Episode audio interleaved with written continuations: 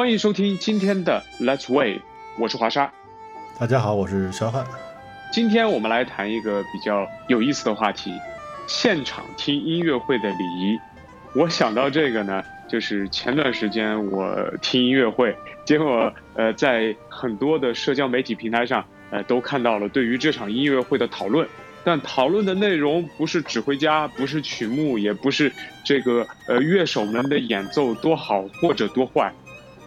讨论的内容是现场有好多孩子，结果呃哭闹、咳嗽，甚至手机铃声或者呃手机摔到地板上的声音贯彻了整场演出，也不能叫贯彻，但的确非常大的影响了呃在场的一些音乐爱好者听音乐的一个呃体验。那么，肖汉，你有？遇到过这样的情况吗？当然很多了，因为我去听音乐会听的很多嘛，所以这个自然也碰到过很多你说的这种现象。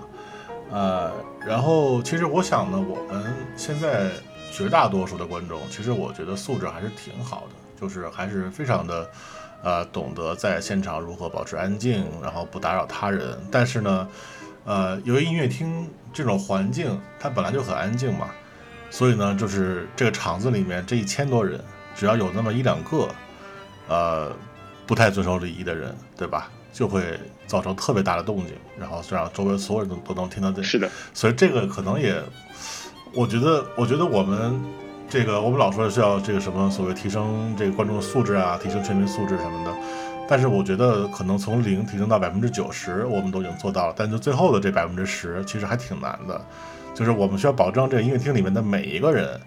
都得特别自觉的来遵守，呃，这些呃所谓的音乐厅礼仪，对吧？就是不要发发出任何声音，然后手机要保管好，不要摔到地上，然后要看管好自己的孩子，对吧？包括你不要动一些这个声音很大的一些东西，比如说像什么塑料袋儿，对吧？我我记得这个现场的塑料袋声音是非常非常的呃令人恼火的。然后还有我我记得呃之前。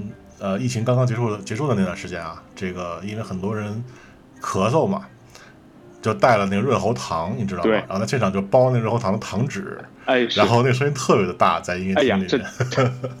对，就是你你你需要保证每个人都得做到，就是呃特别的守规矩。我觉得可能还挺难的啊，所以我觉得这个一方一方面我们还是要不断的去呼吁这件事情哈，不断的去向观众去传输这样的一种观念，就是我们不要去打扰他人。那另外一方面呢，我们也也适当的这个稍微的也宽容一下，对吧？就是毕竟这个一千多人的场子，你你说你你希望这个没有一个出声音的，可能确实也有点难啊。所以呢，这个就是一方面我们要做工作，对吧？另外一方面，我们希望大家能够这个尽量宽容一点，然后尽量的把注意力多放在音乐上。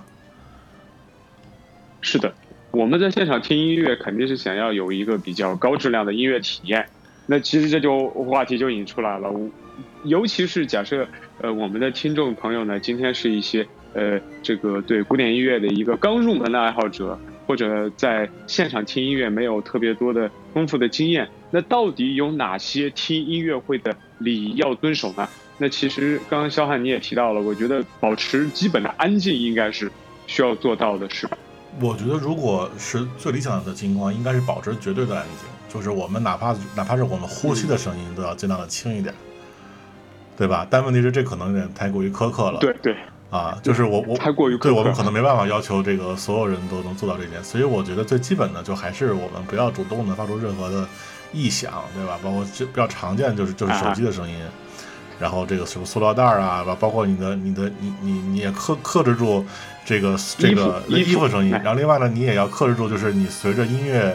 的节奏打拍子，然后你你你那跺脚啊，也千万 千万的不要跺脚。呃，然后然后还有，我想就是也尽量的避免跟别人说话这个交头接耳，哪怕是你你你自己认为声音特别小，你自己认为声音就只是对着对方的耳朵在说，但其实，在音乐厅，因为音乐厅本身呢，它的设计就是为了声波的这种传递而设计的，所以呢，还真是，其实你认为声音很小，但其实你周围的人都能听得见。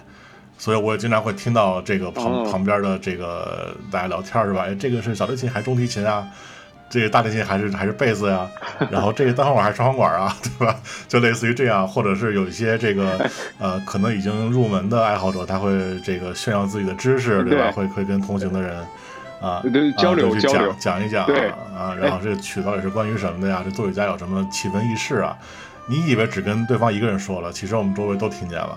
那其实下次，呃，不过这个肯定不支持他，就是呃反而我觉得真的有这种交流欲望，呃演出的这个举办方没准可以建一些官官方的微信群，大家在里面里面交流，对吧？是的直接打字交流，就不要对的，不要说出来。我我们千万不要一边演一边交流，我们哪怕是等到这个曲目的间歇的时候，或者是等到中场休息的时候再说，对吧？一定要克制一下。嗯嗯嗯，是的，我我记得真的是十年前我在呃中央音乐学院应该是听他们的一些毕业的演出，就是我记得有些拿学位的是他们的毕业的不是论文，就就是也需要做一个这种呃半公开性质的演出。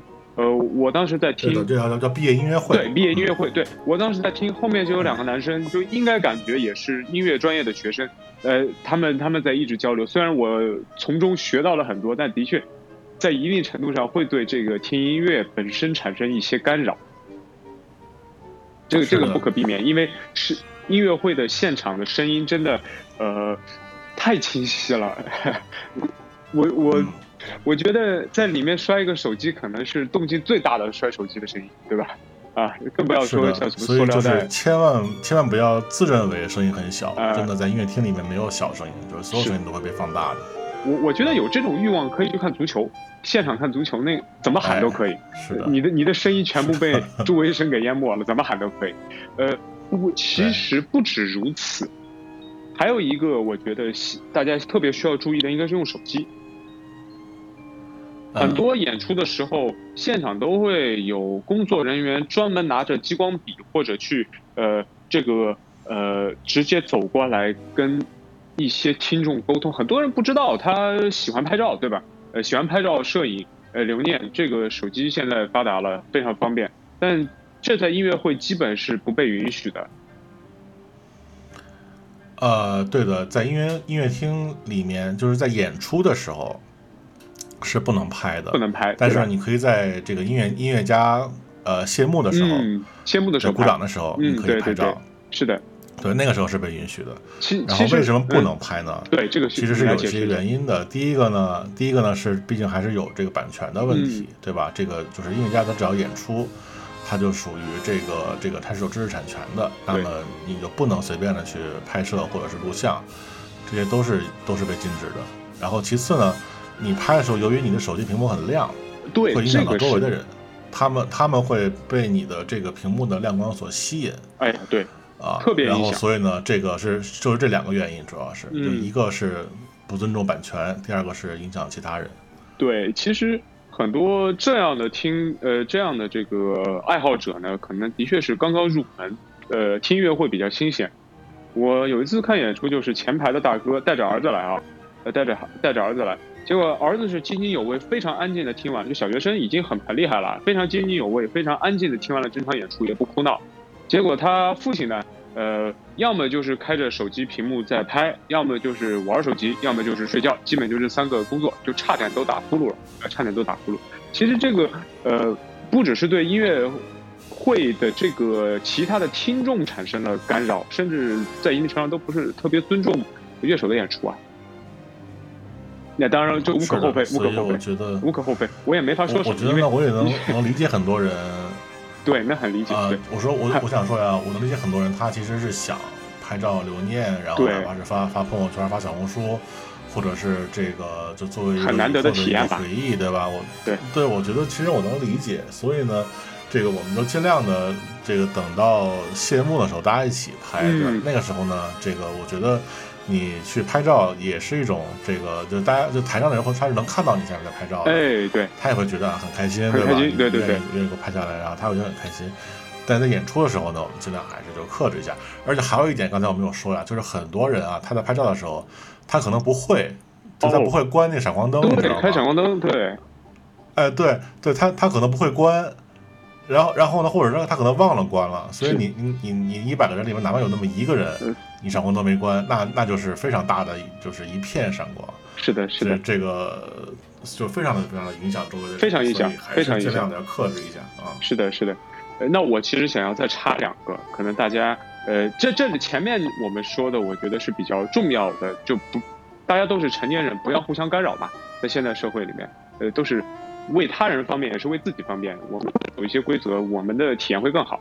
我其实下面还有两个，一个呢是可这两个可能在国内会稍微松一些，或者说在爱好者这边注意的不会特别明显。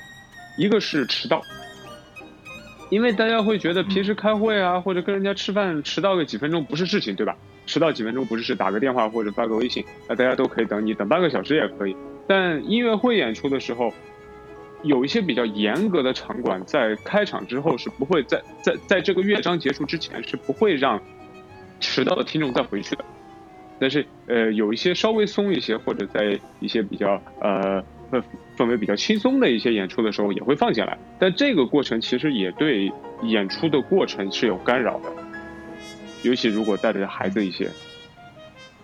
嗯，对这个我想说，这个事情，这事情是这样的，就是一般呢，在演出开始之前，这个呃剧院的这个舞台监督，那么他呢会负责跟演出的团体或者是音乐家。先沟通好，嗯，就是他会去问说，今天我们的曲目这个安这样的安排，对吧？嗯，那在乐章之间，音乐家是否允许观众在乐章之间入场？嗯，如如果说是当天的演出呢，在乐章之间是有有有间断的哦，那就是可以。但是有些曲目，它的乐章是连续演奏的，比如说我举几个例子啊，比如说像门德尔松的这个小提琴协奏曲，嗯，啊，它三个乐章是连续演奏的。那你就等于没有给观众留入场的这个缝隙，对吧？那所以就是音乐它没有办法中断，没法中断，迟到观众可能就得需要等到整个曲目都演完，就这半个小时曲目都演完了，你才能进。是是是啊，那就那那其实我我觉得一方面呢，这个呃，为什么我说不要不要迟到啊？这个首先迟到之后呢，是对你自己的钱不负责，因为你买了票了，结果只能看一半儿，对吧？那可能是肯定是挺挺亏的，对，他亏大了啊，然后。对，但是呢，我觉得这种情况其实我也能够理解一些，因为为什么有些音乐会吧，它在工作日举行，还真是。我们国家现在很多城市呢，像北上广这种城市都堵车堵得厉害。哎，对。然后你工作日的演出呢，有时候你确实是，呃，可能会因为堵车来来来不了。对。这个或者没法准时到，所以我呢，我是一直都都坚持，就是只要是工作日的演出，我一定坐地铁。对，坐地铁好，坐公共交通。嗯。啊，对我我我尽量不开车，我也尽量不打车，我尽量坐地铁去，地铁去地铁回。嗯，啊，对，哎，其实刚刚我们也说到了一个小的细节，在这个乐章的过程之中呢，很多乐章它是连续的。那我们听音乐会都往往能发现一个点啊，就是在有些音乐会呢，它比较贴心的提醒了各位，尤其是一些新的听众朋友。是在乐章之间不用鼓掌，不没有没有必要鼓掌。然后呃，大大家会发现，实际的听音乐会的过程之中呢，大家都呃听很多听众非常的呃热烈啊，他这个情绪非常的高涨，只要乐手一停就愿意鼓掌。其实这个你是什么感觉？这个事情呢，他应该讲都可以，对，都可以。你你如果愿意鼓掌的话。其实没有说是一定不能鼓，当然这个从礼仪上来讲，确实现在呢，在在在这个在在在西方，在欧洲，这个是以一张这些不鼓掌作为一个通行的一个惯例。但实际上，呃，其实就很巧啊，因为其实就就是在昨天，因为这个我记得在在这个呃推特上，很多的这钢琴家刚刚在讨论这个问题，我刚才还看他们讨论来着。就是就是这些在欧洲的钢琴家，他们其实普遍是不介意观众鼓掌。他们他们说这个鼓掌本身就是表示他们的这观众们的热情，对吧？观众们的喜好，他觉得没有没有必要说我一定要限制。然后有一个钢琴家啊，非常棒的钢琴家，叫做那卡梅林，他也是我非常非常喜欢的一个钢琴家。他有一个评论说，他说我一点都不介意这个鼓掌，而且说实话。我觉得比起这个音乐会上的这个手机铃声来，那我觉得鼓掌这点声音根本就不算什么。好歹在听啊。他就觉得，对，他就觉得其实有很多很多，就是远远比什么音乐厅里面这个乐章间鼓掌更恶劣的事情。他觉得这个事情虽然不太符合礼仪，嗯，但是没什么大不了的，没什么大不了啊。而所以所以所以，我觉得我们有时候有点把这个事情有点过于的小题大做了，就其实其实没有这个必要。对，就大家听得开心，认真在听就行了，至少你别什么打电话那种夸张的我也见过。没错，我我们有很多别的事情是。对，有很多别的事情是我们应该去好好去制止的，比如说像手机铃声的问题。对，这个比如说像这个就是就交头接耳说话的问题。对，比如说像什么这个这个这个什么串座位，对吧？哎，那包括这个小孩的这个哭闹的声音，我们先把这些东西给它解决好，然后再说非常些鼓掌的事情。我觉得这是一个就是细枝末节里面的细枝末节，太小的一个事情了，太细枝末节了。哎，不过就正好说到小朋友，那现在比较通行的标准是，呃，音乐会是比较欢迎多少岁以上的小朋友来听，因为的确太小的孩子，他你让他控制不哭闹，的确是一件不现实的事情。对，一般是现在还是限制到一米二，就身高以身高为这个划线的标准，就是身高一米二作为一个标准。呃，当然这个不是完全科学的一个划分啊，因为其实最科学最科学肯定是按照年龄来划。但但你不可能说一个孩子一个孩子去去查查身份证，查身份证这个事情也太太麻烦了，所以就是一般就是按照这个身高线，身高线过线了就可以进。对对，但其实呢，我觉得更多的还是得看这个家长的选择，就是他他认为孩子是不是到了有足够的自控能力，是。啊。就有有的孩子可能就是本来长得比较高嘛，本来现在我们的孩子们发育都比较好，对吧？从小就这个喝这个喝奶吃鸡蛋长大的，这 个本来就现在个儿蹿的就蹿的比较 快，一米二可能这个就就就就就没几岁就已经就对没几岁一米二，更更多的还是家长你得心里面得有数，你得知道这孩子到底能不能控制住自己。哎，真是真是啊，就别给别给别人去添添麻烦。对。其实相对于这个，呃，很多音乐的演出呢，会有专门的给小朋友的专场，可以欢迎比较年纪小的小朋友，呃，甚至里面，呃，大家一一块儿一起演奏都可以嘛。就是有专门的小朋友的专场。如果父母想要给孩子进行音乐的这种氛围的熏陶的话，尤其孩子比较小或者自控能力不是特别理想的情况，这些场合可能会更适合他，而且曲目可能更活泼、更有趣、更吸引小朋友。对吧？你我们也不能指望带着一群这个呃两三岁的小朋友就就开始去去去听马勒，对吧？要开始思考这种哲学这样的有有点困难，着实有点困难。哎，说到这儿，其实我我们的现在的演出的场所呢，也在各种各样的来方便听众。就像我们刚刚提到的，呃，会有更多的这个工作人员来对呃一些不友好行为进行劝阻。甚至有一些呢，为了制止大家来拍照，那干脆在后面演出完了之后，公众号直接会提供非常高清的图片，对吧？你可以把那个图片去发朋友圈，也是一样的，是吧？对，应该讲我们现在的剧院们，然后包括演出的团体是越来越重视这一块了，而且现在呢，有越来越多的呃团体开始提供，包括像线上的直播和回放。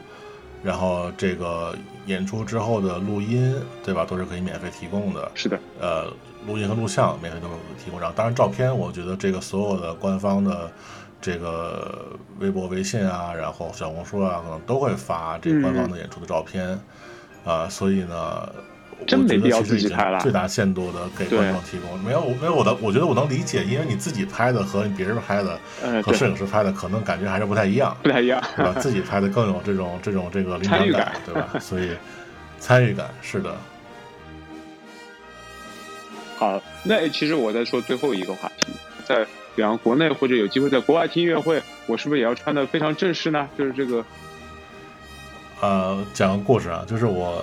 当时第一次去欧洲的时候，第一次去这个呃瑞士，在在尤森音乐节看阿巴多的演出，然后当时呢我就没有带正装，我就穿了一个这个这叫什么这个 polo 衫，对吧？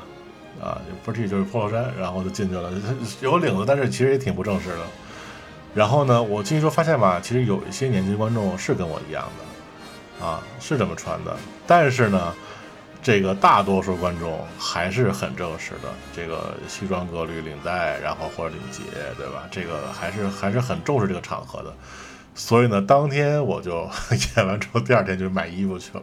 就是我，就是我觉得，就就他他不是说是那个有人管你，或者是这个有人会会怎么样，对，但是你你会自己觉得你你没办法融入到这个氛围里面去。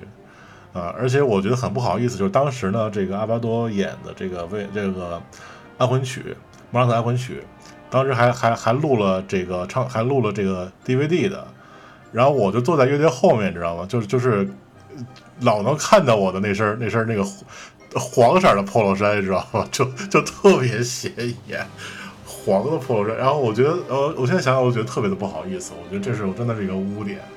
对，然后所以后来反正我我我去这个，特别是在这个呃欧洲看音乐会，因为大家都这么穿，所以呢，我还我还是我还是很重视的。然后在国内呢，其实穿正装人是比较少的，有时候我会穿，但有时候呢，这个大多数时候可以说，我就懒得穿了。呃呃，但是我觉得有一个基本的一个要求啊，就是首先第一个，你别穿短裤。啊，穿短裤是是是是，就男士啊，穿短裤是有有一点点这个比较势利。第二个呢，你别穿拖鞋，啊，对这个我觉得，然后包括什么什么那种老北京的那种跨栏背心儿，对吧？这种东西 你别穿，就就就就有点有点过于随意的，还是别穿。但是我觉得一般的，你比如说 T 恤、牛仔裤或者是运动裤，然后呃像。啊，有理的，或者是如果是夏，就是秋天的话呢，就风衣，对吧？我觉得这些就就够了。呃，就就就就只要是你别太过于夸张，我觉得都可以接受。然后对，然后我让我想就是不要穿的过于的鲜艳，因为在音乐厅里面就是这个，它就是因为灯光一暗啊，就是你你你周围尽量还是黑一点，会比较容易让你的视觉注注注就是注意力集中在舞台上。如果你周围的人都是花花绿绿的话，你的眼你的这个视这个注意力会分散，所以我们也尽量稍微的穿的这个淡雅一点，素一些，素一些，素一些。就说到这儿啊，是关于听现场听音乐会的礼仪的问题。好，我是黄善，我是肖汉。好，我们下期再见，拜拜。好，再见，拜拜。